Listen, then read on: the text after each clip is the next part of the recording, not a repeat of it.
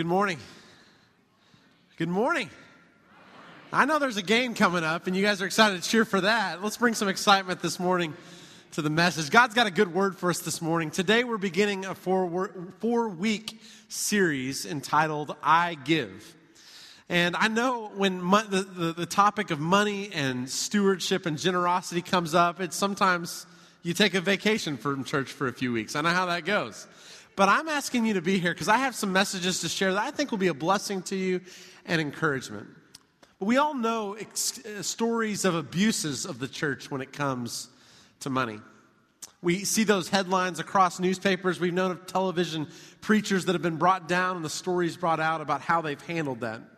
Let me assure you this morning that Holly and I have no uh, idea of you know having a home in the Hamptons using your money to do so. Uh, I, I don't look all that good with cardigans tied around my uh, chest anyway. So uh, that is not our intention at all.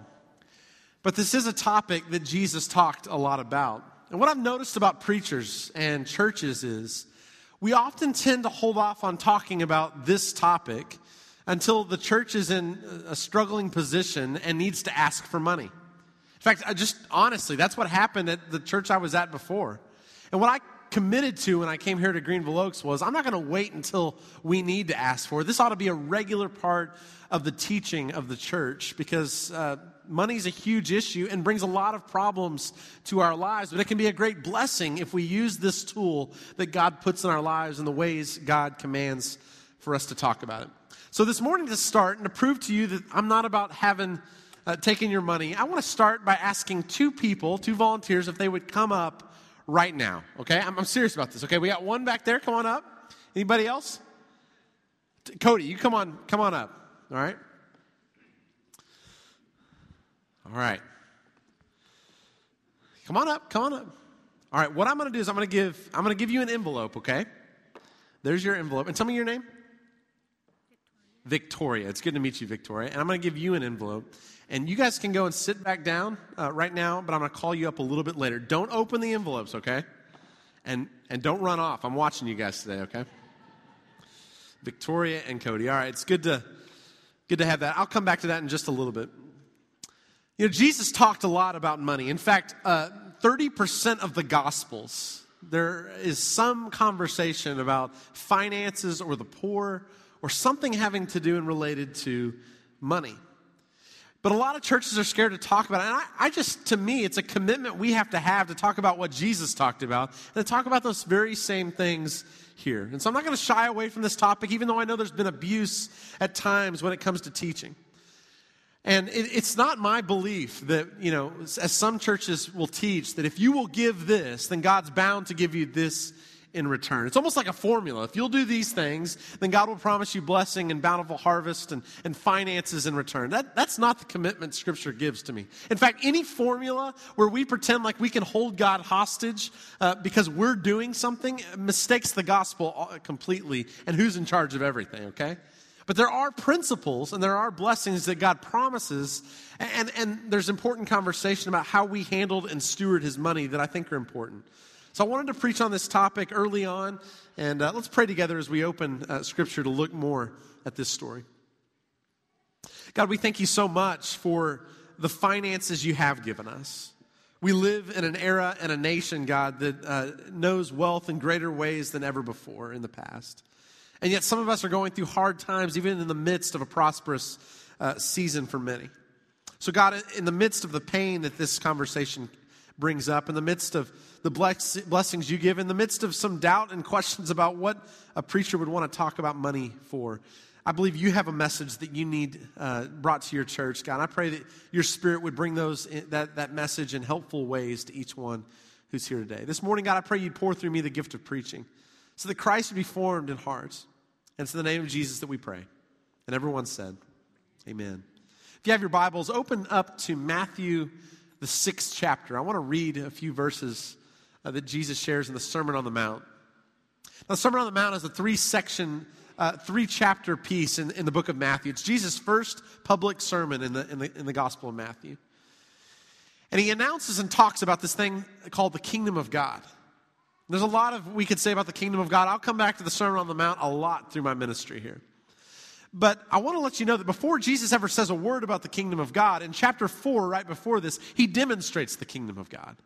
He brings healing to people who are paralyzed. He, he, he, he brings healing to people who have diseases that are demon-possessed. And so before he ever says a word about what the kingdom of God is all about, he shows them what the kingdom of God is all about. That God desires restoration to all of us and reconciliation of relationships, that we wouldn't live with worry, all kinds of important things Jesus says there. So he's healed many of these people. They're sitting around a mountainside, and just after he's healed them, imagine being a family member of someone who was lame and is now walking. You're going to listen pretty intently to what Jesus says after that. And this is what Jesus has to say in Matthew chapter six, verse nineteen. Do not store up for yourselves treasures on earth where moths and vermin destroy and where thieves break in and steal. But store up for yourselves treasures in heaven where moths and vermin do not destroy and where thieves do not break in and steal. For where your treasure is, there your heart will be also. The eye is the lamp of the body. If your eyes are healthy, your whole body will be full of light. But if your eyes are unhealthy, your whole body will be full of darkness. If then the light within you is darkness, how great is that darkness? No one can serve two masters. Either you will hate the one and love the other, or you'll be devoted to the one and despise the other. You cannot serve both God and money. Now, the title of this series is I Give. And you'll notice something that, you know, the dot on the I looks a little different than a normal I. But I, I'm playing off what Jesus is talking about in these verses when he talks about eyes. You notice what he says there, that eyes that are full of light are healthy eyes or, or unhealthy eyes as he talks about it. And what Jesus is doing is he's pulling from a Jewish metaphor. But before I talk about that, I want to talk about our culture a little bit, because we live in an I culture, don't we? It's created in, in, in, by, by Apple in a great way. And, you know, we many of us hold iPhones in our pockets or iPods, or maybe you have a, a computer at home. And, and, and those are great devices and, and, and, and help a great deal in our lives in many ways. They can be distractions for us also. But it's amazing what the I culture has done when it comes to what Apple and Steve Jobs and all those who are behind that have created.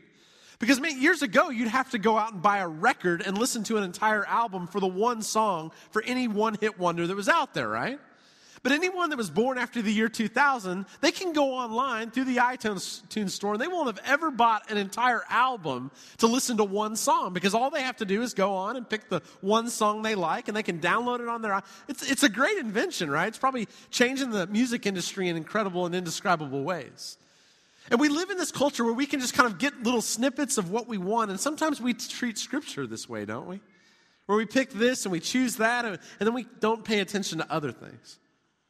But I've noticed uh, the, the dot of the I is trying to draw into this image that Jesus is talking about. Let's, let's go back to Matthew six, verse twenty-two. Let me read this again. The eye is the lamp of the body. If your eyes are healthy, your whole body will be full of light. But if your eyes are unhealthy, your whole body will be full of darkness. If then the light within you is darkness, how great is that darkness? Now, this Jewish metaphor, the good eye, was about generosity. That those with good eyes toward the world were generous toward the world. But those who had an evil eye or an unhealthy eye, those were people who were stingy in some way. And I got to say, I've, I've lived with an evil eye at times. There have been times, especially when I will drive along the road and I see someone who's, who's homeless or begging on the side of the road, that I'll make judgments or, or assumptions about certain things. And, and Scripture and, and this metaphor would say that I, I gave them the evil eye in that sense, that I wasn't open in, in, in certain ways. Now, we need to be wise with our money, but this is the image that Jesus is working out of. It can be translated different ways. It's healthy in the N I V and unhealthy, but, but good or evil is another way that it's mentioned throughout Scripture. One of those places where this image comes up is in the book of Proverbs. A couple of places I want to show you right now. Proverbs twenty-two in verse nine. This is what it says about eyes. The generous will themselves be blessed, for they share their food with the poor. That's how the N I V Uh, translates that passage. But this is how the new or the King James Version says it. He that hath a bountiful eye shall be blessed, for he giveth his bread to the poor. Now that's a more literal translation, actually, talking about eyes. The N I V is trying to bring forward that metaphor in ways we might understand it, generous in that way. Uh, so Scripture's talking about, you know, this good eye is, is one who's generous, who sees those who are in need and tries to help those out. Later on, Proverbs chapter twenty-eight, verse twenty-two. This is what it says a little bit later in Proverbs. The stingy are eager to get rich and are unaware that poverty awaits them. Now, this is the flip side of the good eye, okay? The King James Version says, he that hasteth to be rich hath an evil eye, and considereth not that poverty shall come upon him. So here's kind of some background. This is what Jesus is tapping into, this metaphor of the good eye. So when you see this image, I give with an eyeball, what I'm trying to say is our outlook on life, whether we have a good eye or a bad eye, is going to indicate the way we see the world. Our eyes are not just passive objects that just kind of see things around us. Our eyes are active and make a difference on our, our whole lives. Jesus talks about our, our, a body that's full of light and draws that to our eyes. So keep that image in mind as we proceed. Uh, and remember that the eye is the lamp of the body. This is an important part of who we are and what Scripture calls us to think about. Well, back to Matthew chapter six. Let's look at verse twenty-four as Jesus continues on. No one can serve two masters. Either you will hate the one and love the other, or you'll be devoted to the one and despise the other. You cannot serve both God and money. Now, in our culture, money equates to control in some way, doesn't it? The more money you have, the more you can kind of choose what area of the city that you live in. The more money you have, the more resources you have to eat nutritious meals. There are areas of the city of Dallas that are considered food deserts, where people aren't able to get nutritious meals because it's mostly convenience stores rather than places like Allen, where there are grocery stores with produce all the time around us. And so where you live is a product partly of how much, how many resources you have, and that opens up opportunities to you. But as we'll talk about through this series, wealth is very uncertain. Scripture talks about this over and over again. We tend to depend on wealth, and we tend to think it gives us control in some way. But really what wealth does is it gives us the illusion that we're in control. Because haven't you had a friend or a neighbor, maybe it's been you, who, who you had all the resources at your disposal, and then a diagnosis comes. And you can send them maybe to the Mayo Clinic or other places that others might not be able to with the wealth you have. But there's some things that money cannot control. Some things that money can't fix. I've seen this with people who are close to me who thought they could fix anything with the resources they were given. But when it comes down to it, there are some things that money cannot purchase and cannot fix. And Jesus talks about money in this way, in, in, in this passage, as a master. What does he say at the end of that passage? You cannot serve both God and money. Now notice, he doesn't say you should not serve both God and money. This is not a question of what's best. He's saying you cannot serve both God and money. Because these are two functional gods. God on the one hand, money on the other. And one of those two is going to win out in our lives. And the question is, which mean, which is the means and which is the end? I find this a lot, that a lot of churches or, or people who misuse money, it's often that God becomes the means to the end of trying to assure a better portfolio, right? You've heard this kind of health and wealth gospel, that if you'll do these things and serve God in a way, then you'll receive this. And in that transaction, that formula, God becomes the means to the end of my financial security. The other way around is how this should work.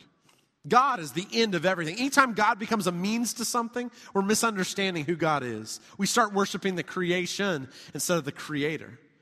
And so God is, if, when we use the tools and resources he's given us to further his kingdom, then ultimately God and his kingdom are the end. And we're using the tools and the blessings he's given us to further the end of God's kingdom, which is the great end that God calls us to be about. So it's not a question of if or which one will serve. He said you cannot serve both of these things. You've got to make a decision. Some translations will talk about it this way. You cannot serve both God and mammon. It's like a capitalized word. It's like a proper name for money, which is kind of a funny way to talk about it. I'm just imagining going into my dry cleaners this week and dropping off my shirt and saying, hey, take care of Steve for me, you know, while he's, he's, he's with you. That's strange to talk about objects with proper names attached. But what God's trying to say is, wait, no, no, money has a power. It's a functional god for many, and you need to give it the honor it's due, the, the, the, the danger, uh, being able to acknowledge that this can become a god in our lives if we don't call God that God first. It can hold a power over us. Money has a way of subtly competing with God in our lives. And you've seen this done before in religion.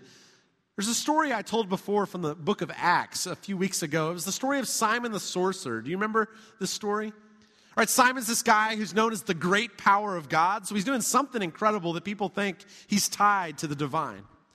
He's doing magic. We don't know exactly what. It seems that it's the dark arts in some way, and, and maybe it's Satan who's working behind what he's doing.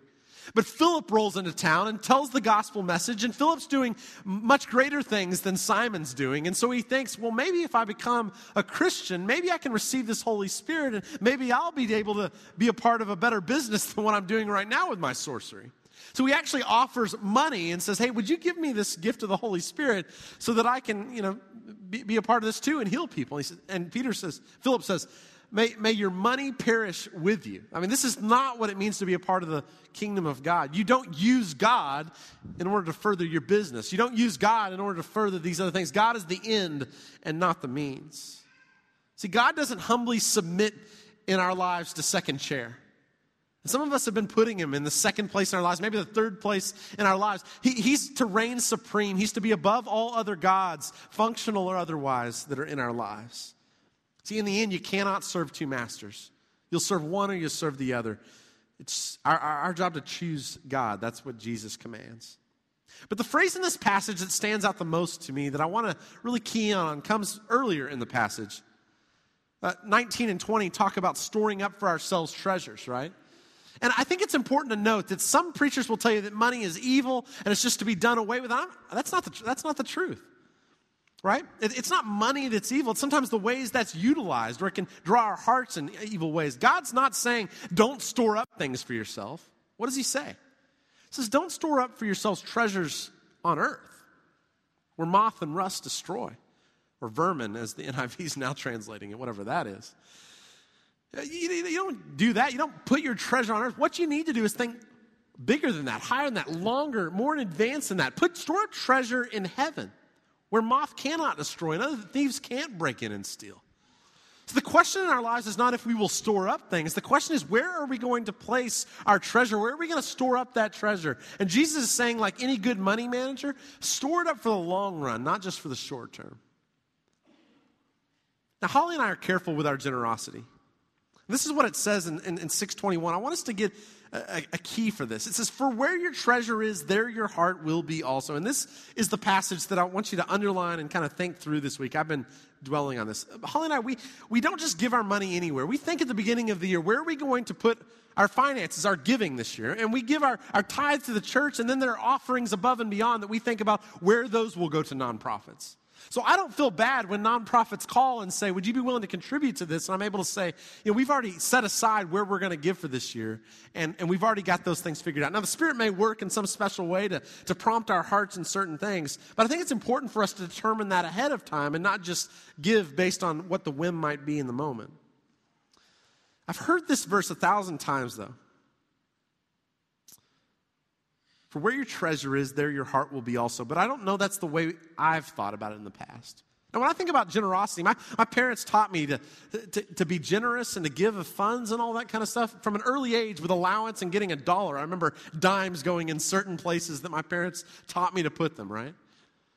But the way I thought about generosity was, I want to know about an organization that's going to do well and is going to make an impact in the world. And I want my heart to be there. I want to volunteer there. And once I figure out that this is a good organization to give to, then I'm going to pour my money into that, right? So it starts with heart and, and making sure this is where I want to give, and then my money follows my heart. But that's not what Jesus says here. What does he say? He says, for where your treasure is, there your heart will be also. I think this is an important distinction, an important progression for us to understand, because I think it's counterintuitive to us. We tend to want to think about, where do we want our heart to be? We put our heart there, and then our finances will follow that. But what Jesus says is, no, if you'll put your finances somewhere first, your heart is going to follow where your finances go. Think about it this way. I've had uh, guys or come to me or girls come to me who are just gotten engaged, and, and of course everyone wants to show off the ring when that happens, right? And And and there are times, though, when a guy won't get a ring. And, and I understand there are circumstances where that may not make sense in the moment, but it worries me a little bit when a guy isn't willing to purchase a ring. Because you know why? Because where your treasure is, there your heart will be also. Or I know people who've had weddings, and I know people spend way too much on weddings in, in certain circumstances, right? But it also worries me on the other extreme, because when, when the bride and the groom aren't willing to put anything into the wedding, and let me just put a plug in before I say this for premarital counseling, we, we put way too much attention on the wedding than we do on the marriage sometimes, okay? And, and it's one of my commitments in this church. I'm not going to do a wedding without someone going through premarital counseling that I'm going to be uh, doing that ceremony for. It's just, it's so important for us to understand the importance of marriage, not just the ceremony. But with that said, it worries me when, when the bride and groom don't put anything into the wedding itself, because where your treasure is, there your heart will be also. It's this way with parents and kids as well. My, uh, you know, I've got a five-year-old, a three-year-old, and, a, and an eight-month-old daughter, and it's about time for my five-year-old to get a job, right? Some of you think this way, right? So we got expenses, you're eating more, college is going to be coming up at some point.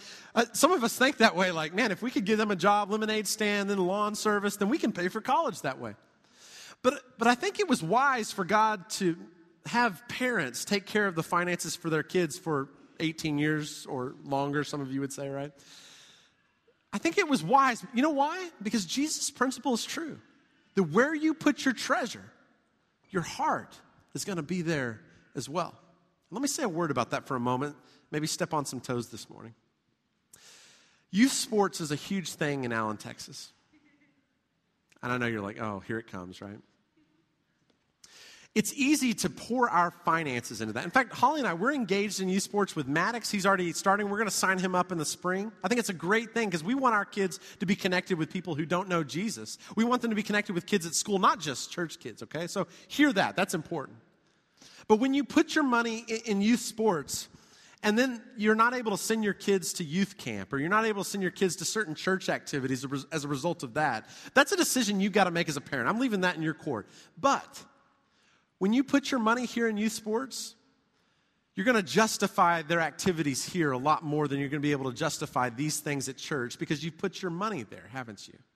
Because Jesus' principle is true. Where we put our money, our activity, our attention, all those things are going to follow in that place.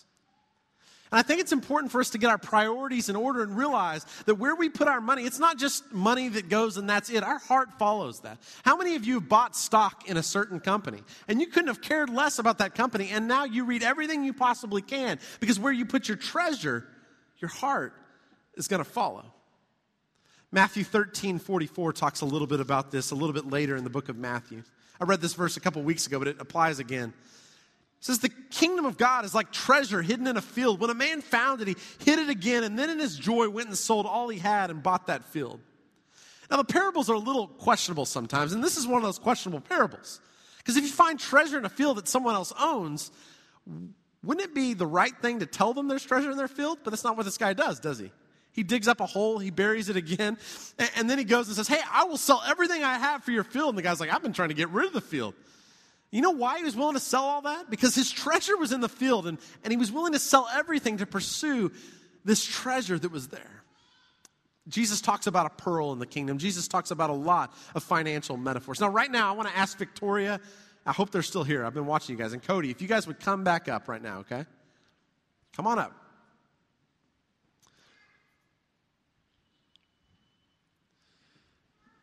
I see the envelope here. Okay, we still got our envelopes. That's good.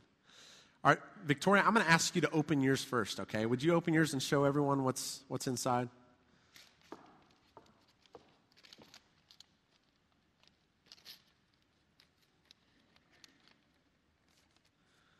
What is it? Monopoly money. It's Monopoly money, okay?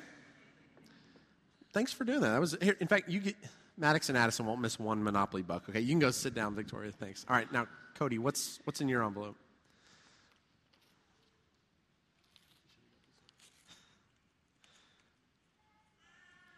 Oh, and I'm going to be needing that back, by the way. Yeah, thanks. All right, thanks for thanks for coming up. Give them a hand for and, th- and thank them for, for being involved. All right, now let me tell you, through this sermon, I, I've been interested in certain portions of this worship center more than sometimes. I, I was interested in where Victoria was sitting because uh, I'm O C D about my Monopoly. I was always the banker growing up, and if any dollar went missing, I was going to know about it, okay? So I was watching that. I appreciate you taking good care of that, Victoria. But I'll tell you, I was keeping a lot more attention on Cody during the sermon. If Cody had been out the door, you guys would have gotten to the Cowboy game a lot faster because I would have been chasing out the door after him. You know why that is? This is where your treasure is. There your heart will be also. Now, it's counterintuitive when you hear this. I don't know how to understand it exactly, but this is what Jesus teaches us. I got to tell you, I, I love Apple products. I'm an Apple customer. I remember my first computer that my dad had in our house that I was typing on and playing games on was a Macintosh two S I. I, I remember playing on iBooks and, and, and MacBooks and iPhones and iPods. I mean, I've, I've almost bought everything they've ever had. Or I preached from an iPad, you know, for crying out loud. I, I'm always watching for what the next product is going to be. But I've got a buddy named Kent who is more than a customer. He loves all the products, but he's a stockholder. And I got to tell you, you know, every time the live Apple event happens, I could kind of care less. You know, I'll check up later uh, on the news about what the big announcement was after my day's over. But that's not the way Kent works. Kent, like, he takes paid time off for Apple event day. He, he closes his office. He puts a note up on the door, don't bother me between eleven and two. And he's watching the online event, excited about what's coming. And you know the difference? Because I'm a customer and Kent's a stockholder. And those are two very different things. Because if Apple's done and we're to shut down one day, I just go to another store and start buying products from other places that make good products. But Kent, man, if, if, if they were to shut down one day, it would make a huge difference in his resources because he's got stock in that company. And some of us, when it comes to church, are a little bit more like customers, aren't we? If we're honest about it, we, you know, we, we come here, we soak up resources. But, you know, if, if Greenville Oaks was to go away, there'd be another church that we could find our religious goods and services, and it, we'd be fine. In fact, if we hear of another church that's doing better, we, we'd probably jump over and figure that out. But there are others of us that are stockholders. Some of you have been here as long as I've been alive almost. You've poured your, your blood, sweat, and tears into this place. Some of you, you gave and contributed, made a three-year commitment maybe, I don't know how it worked out, to buy this plot of land and to build this building at one point. Now there's kids running around this place that weren't even thought of at that point in time. Some of you contributed later on to the backside of our building when we added classrooms and the teen center and the fellowship center.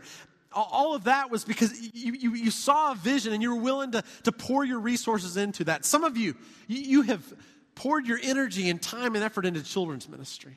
Or you serve at our doors and welcome people in each Sunday. Or you serve as a connecting point group leader, as we saw earlier in our service. Some of you are serving in a, an incredible way. And when you pour your resources in, when you when you give to something like that, all of a sudden, it's more than just, well, if it goes away, I can find another place. It becomes home. It becomes a place that matters to you. It matters to your family. You hope it matters to your grandkids at some point.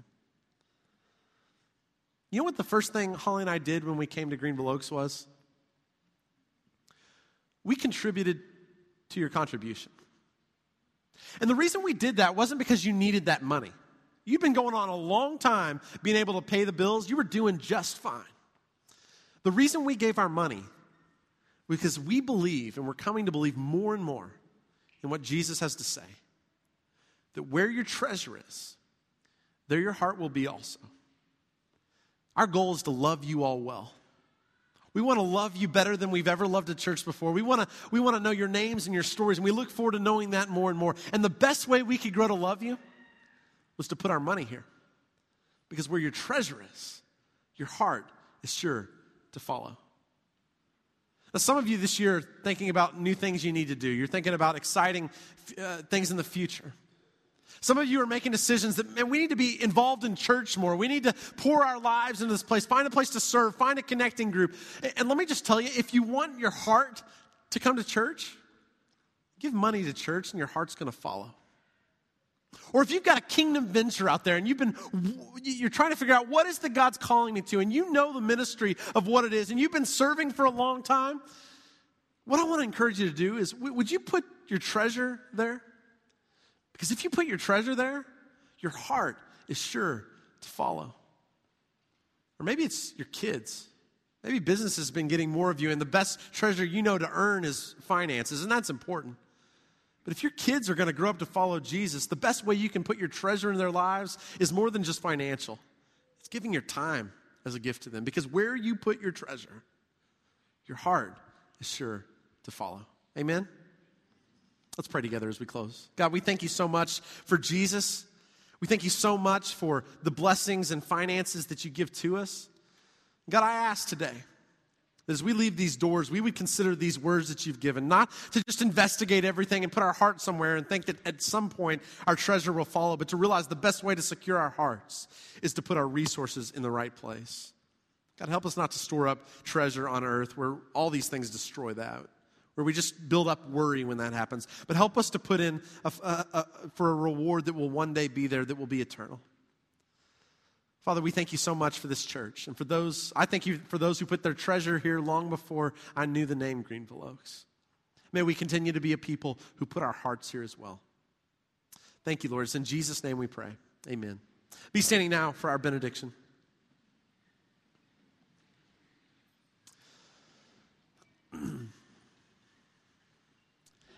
This week, may you invest your resources well. Because where you put your treasure, your heart's obsession is sure to follow. May we love God, may we love people, and may we serve others. Go in peace.